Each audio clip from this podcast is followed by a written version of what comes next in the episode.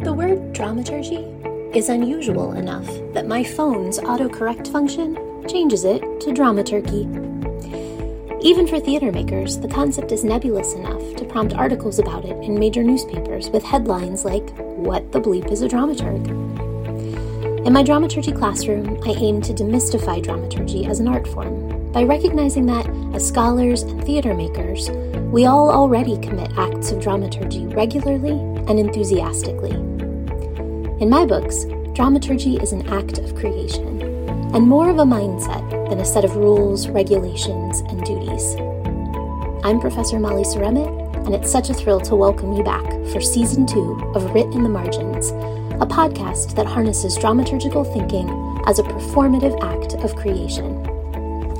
This podcast was conceptualized, researched, written, produced, and realized by the graduate students in the Shakespeare and Performance program at Mary Baldwin University.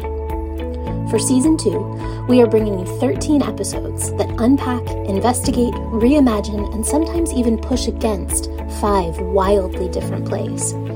El Muerto Disimulado or Presumed Dead by Angela de Azevedo, The Antipodes by Richard Brome, The Island Princess by John Fletcher, Loa to the Divine Narcissus by Sor Juana Inez de la Cruz, and Life is a Dream by Pedro Calderon de la Barca. These plays sit alongside Shakespeare in the universe of early modern drama, but each has its own unique terrain and orbit. And each episode offers a close look at key features of the landscape from a dramaturgical perspective. In their research, students have deployed tools of structural analysis, contextual synthesis, and creative intervention, and have intermingled their research with performed scenes, original music, and special features galore. Feel free to listen to the episodes in this season in any order. I hope you'll also go back and revisit season one as well. Do visit our website for show notes, transcripts, and bibliographic materials. We appreciate the support of Mary Baldwin University's Shakespeare and Performance program in this endeavor. Now that's enough for me. On to your episode of Writ in the Margins.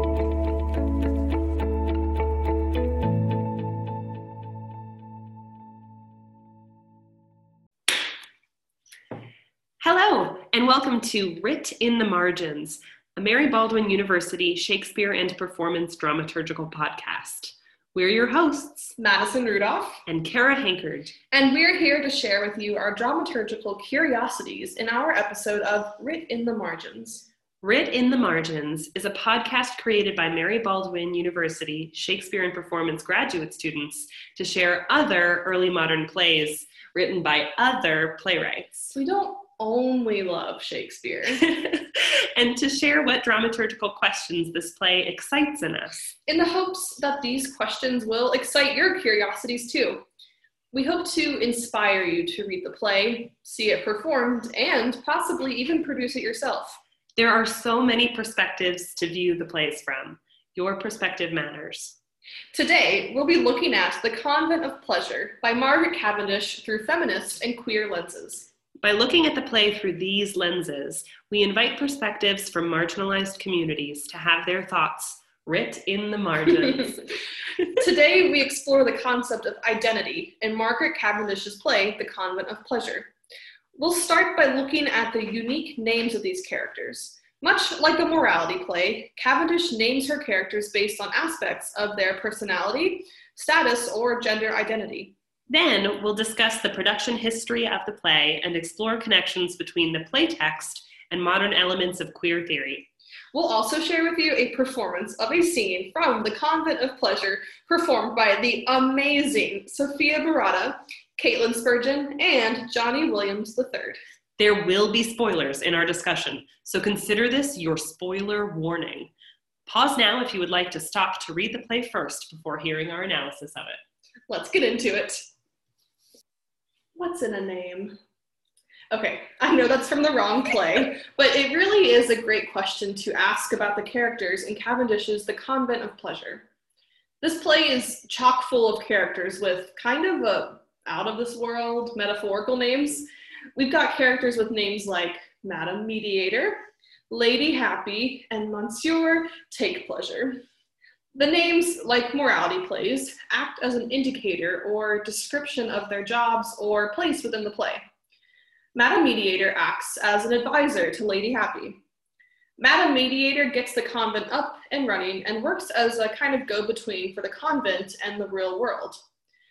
I think Cavendish might have been trying to give her audience and readers clues about the characters right from the beginning.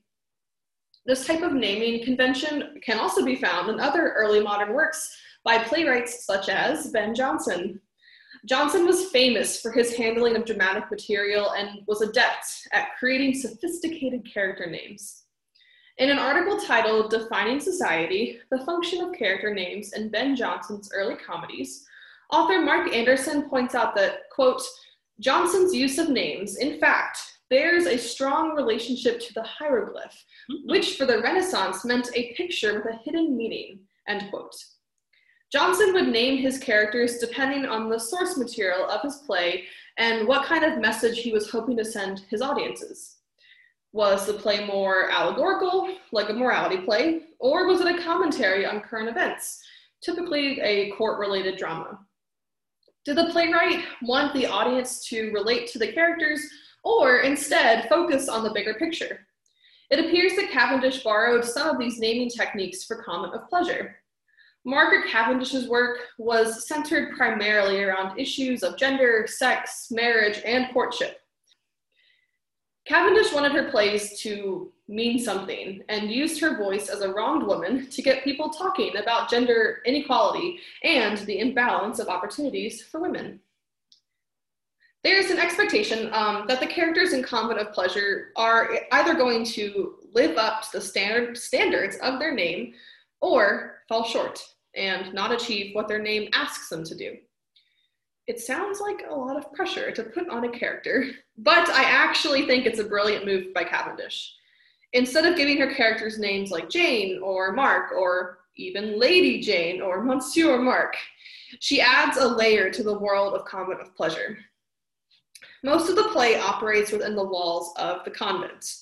We don't see much of the outside world it makes sense that after a while, the constructs of the outside society start to strip down and wear away. Maybe Cavendish is alluding to the idea that we are all supposed to fit into this box that society has created for us. The princess is another character whose name sparked interest for us because there are some spoilers coming up, so now's another good time to take a pause and read the play before we keep going. Is that they aren't actually who they say they are. The princess is actually the prince in disguise. Dun dun dun! the prince's intentions for disguise are unclear in the text. Are they trying to trick Lady Happy into marrying them, like some of the other suitors who tried and failed? Or are they hoping to escape the patriarchy and expectations set for them by escaping to the convent, just like the women did? Is this a commentary on how oppressive patriarchal gender expectations hurt men too? We decided to look into the production history of Convent of Pleasures to see how other shows have represented the princess on stage. A show of hands out there in the podcast universe. How many of you have seen a production of the Convent of Pleasures? Or maybe listened to a recording? If you're out there raising your hand, we'd love to meet you. Seriously, though, this play is amazing, but seems to be relatively unheard of, at least in comparison to our main man himself, William Shakespeare. Okay, well, that's not fair. Shakespeare has more groupies and fangirls out there. Jokes aside, Cavendish really hasn't had that many produced productions in the last few in the last few centuries. Trust us, we looked all over Google.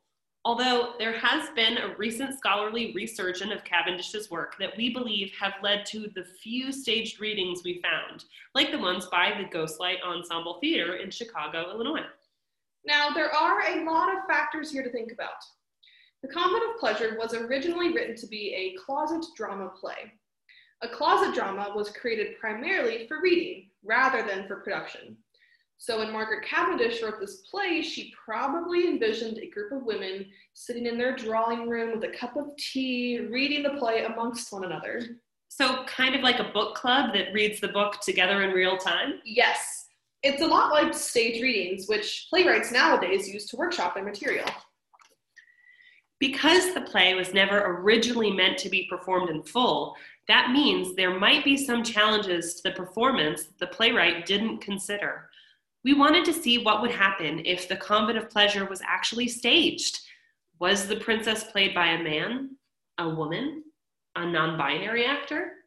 We wanted to look for variances in costuming and makeup and how directors attempted to convince the audience, as well as the other characters in the play, that the outsiders actually belonged. In a reading, we don't really have to consider bodies in space, but in a play performance, we do how does casting change the story that the play is telling? So, truthfully, this play has not been performed in full as often as we hoped. We have been able to find several companies that performed the play as a staged reading in various seasons, featuring typically unproduced plays, but it was much more difficult to find a solid production history as we hoped. The Digital Cavendish collaboration website ended up being a very interesting and helpful tool in our research. The site is completely devoted to Margaret Cavendish. it truly is a digital, digital archive of her works and other information and resources surrounding her plays. The site includes a lot of great information from Cavendish scholars, including links to her digital texts, uh, teaching resources, and original research by the project's collaborators. Madison and I were fascinated by the character of the princess and their interactions inside the convent with other characters. We first hear about the princess when Madame Mediator shares the knowledge of their arrival at the convent to two women outside of the convent as a quote, a princely, brave woman true of a masculine presence, end quote. The women abruptly change the subject to discussing other enjoyments at the convent because they are jealous of single women who get to live there. The abrupt change makes me wonder what they think about Madame Mediator's statement. Do they just accept that bodies and personalities have more variety than gender norms at the time described? Do the women accept the princess's masculine presence because they are from another country? Or is it just because Madame Mediator interrupted their previous previous discussion about wanting to be in the convent, so they went back to their original topic?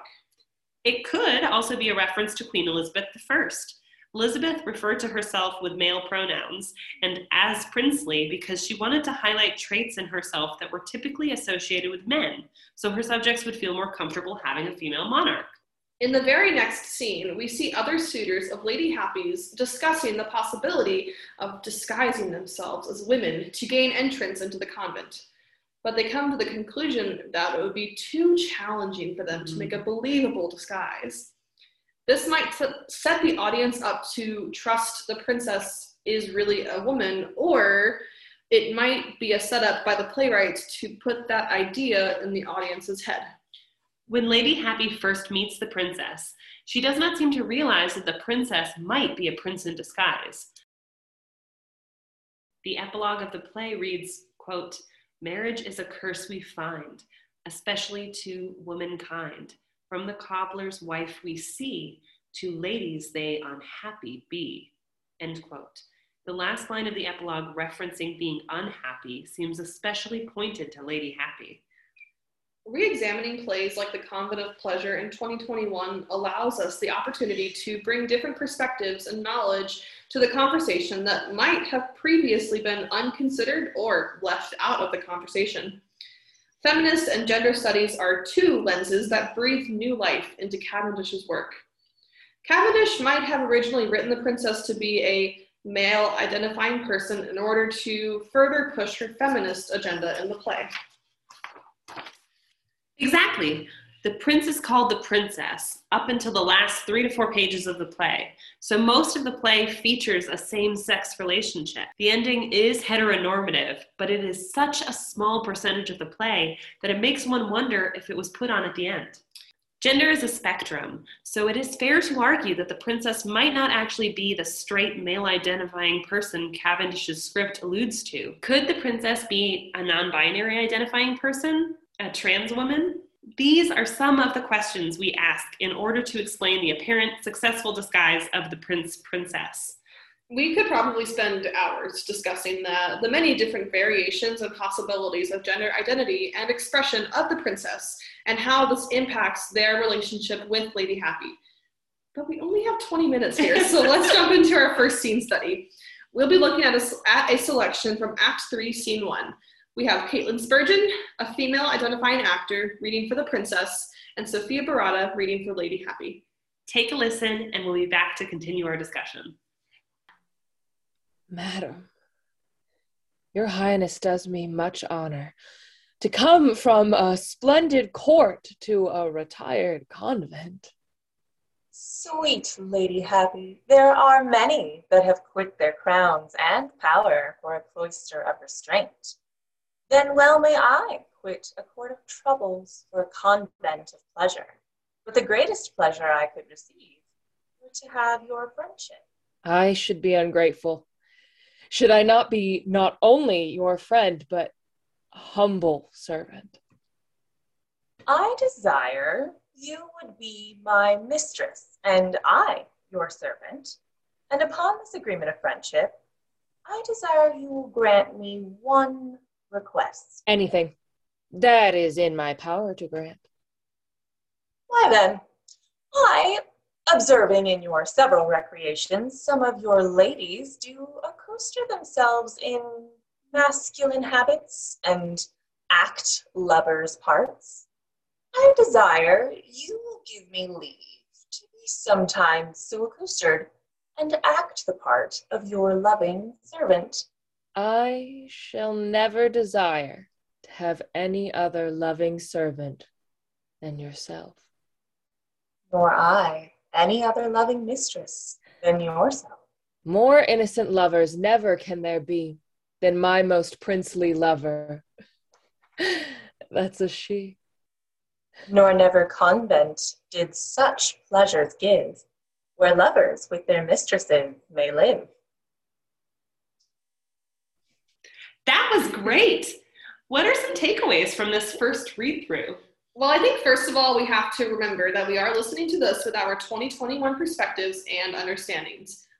We now know that gender is a construct. Right, of course. So when the princess shows up at this point in the play, there really isn't anything indicating that they are in a disguise. Having a female identifying actor, Katelyn, read the part of the princess highlights the lesbian potential of the relationship between Lady Happy and the princess. Yeah, yeah.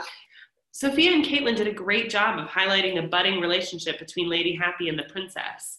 Because we weren't worried about what the princess looked like, we could focus on the language and the nuance of their relationship. Now, let's listen to another reading of the same scene, this time with Sophia Berrata as Lady Happy and Johnny Williams III, a male identifying actor, as the princess.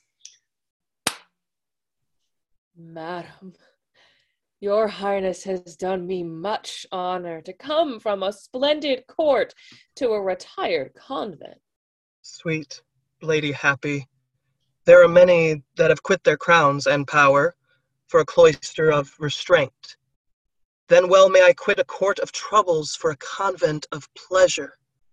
But the greatest pleasure I could receive were to have your friendship. I should be ungrateful should I not be not only your friend, but humble servant? I desire you would be my mistress, and I your servant.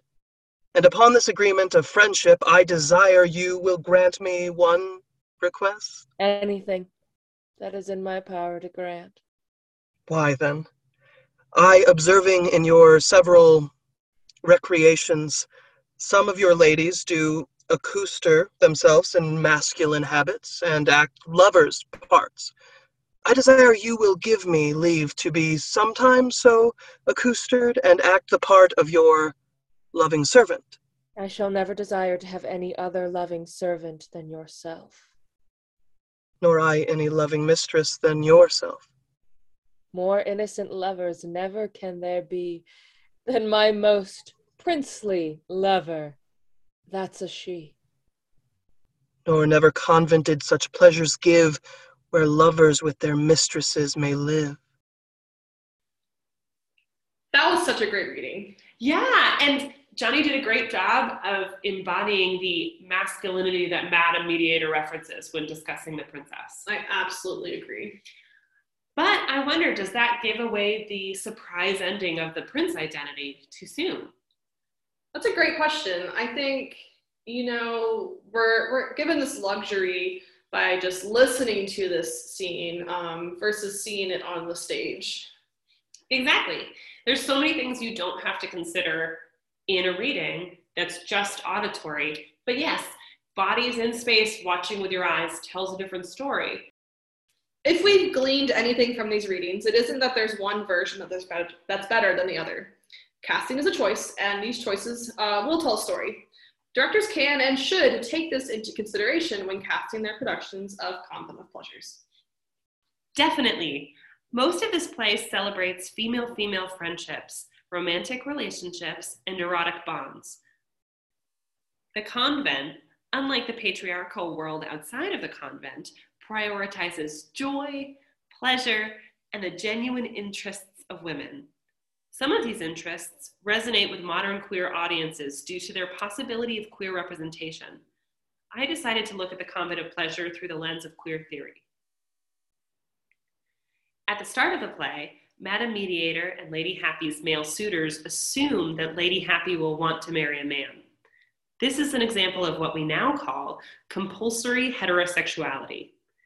This term describes the pressure that people feel to be heterosexual based on the opinions of their families, employers, schools, and other aspects of society. It then surprises the suitors when Lady Happy decides to separate herself from men and form a convent with only single or widowed women allowed to live or work there. By creating a same sex environment, Lady Happy is prioritizing homosocial bonding, which is bonding between people of the same gender identity. This can be seen as a text based hint at queer relations because it values same sex emotional bonds over opposite sex ones. Cavendish takes this a step further by hinting at homoeroticism, which is another name for same sex attraction. Homoeroticism does not need to necessarily be sexual. Esther Perel defines eroticism as not necessarily sex, but, quote, the qualities of vitality, curiosity, and spontaneity that make us feel alive, end quote. When discussing the creation of the Convent of Pleasure with Madame Mediator, Lady Happy makes it clear that she does not plan to live without pleasure. Words or names with the root pleasure appear 67 times in the Convent of Pleasure. Wow. Which is only 30 pages. That is so many times. So many times. Even though they won't live among men, Lady Happy intends for the women in her convent to experience as much pleasure as possible.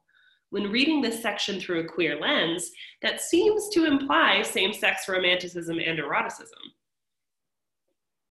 When the princess is revealed as the prince in disguise, Lady Happy does not break up with them. But this does not necessarily mean that they are bound for a happily ever after. Their relationship will certainly change based on their new dynamic. The reveal changes the relationship itself, much like the act of queer people coming out changes the nature of their relationship to everyone who they come out to. This is similar to an idea expressed in Sawyer Kemp's Shakespeare in Transition Pedagogies of Transgender Justice and Performance. This conclusion, with Lady Happy marrying a man, even though she thought she was falling in love with a woman, feels like modern queer baiting. Queer baiting in pop culture nowadays is when shows tempt queer audiences with possible romantic representation only to have it not.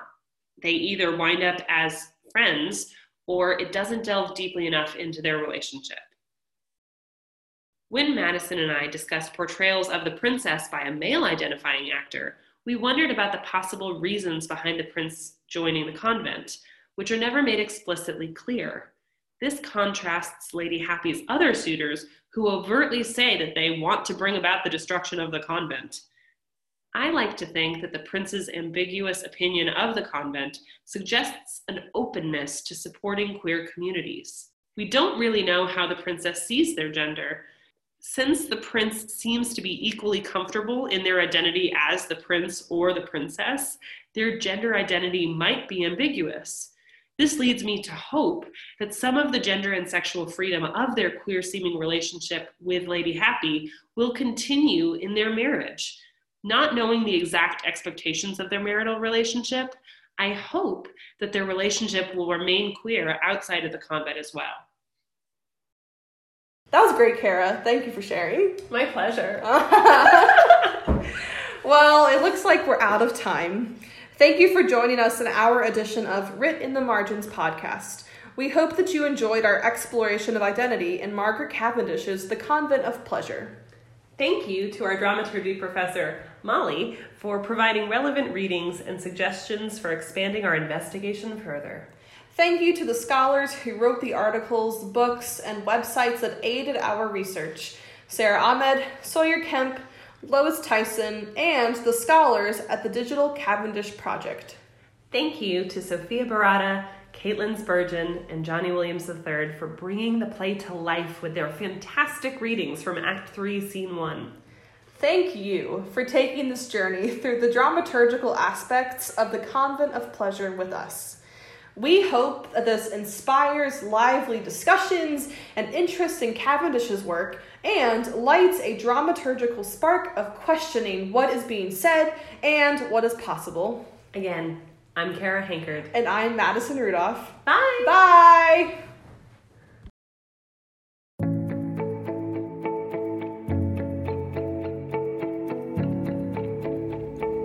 Thanks so much for listening to Writ in the Margins. On behalf of my awesome students, I hope you've enjoyed this episode. All opinions shared on this podcast belong to episode hosts and their special guests, and do not necessarily reflect the positions of our places of work and study. Please check out our show website for more resources, including show notes and transcripts. Now, don't be a dramaturgy. Listen to another episode.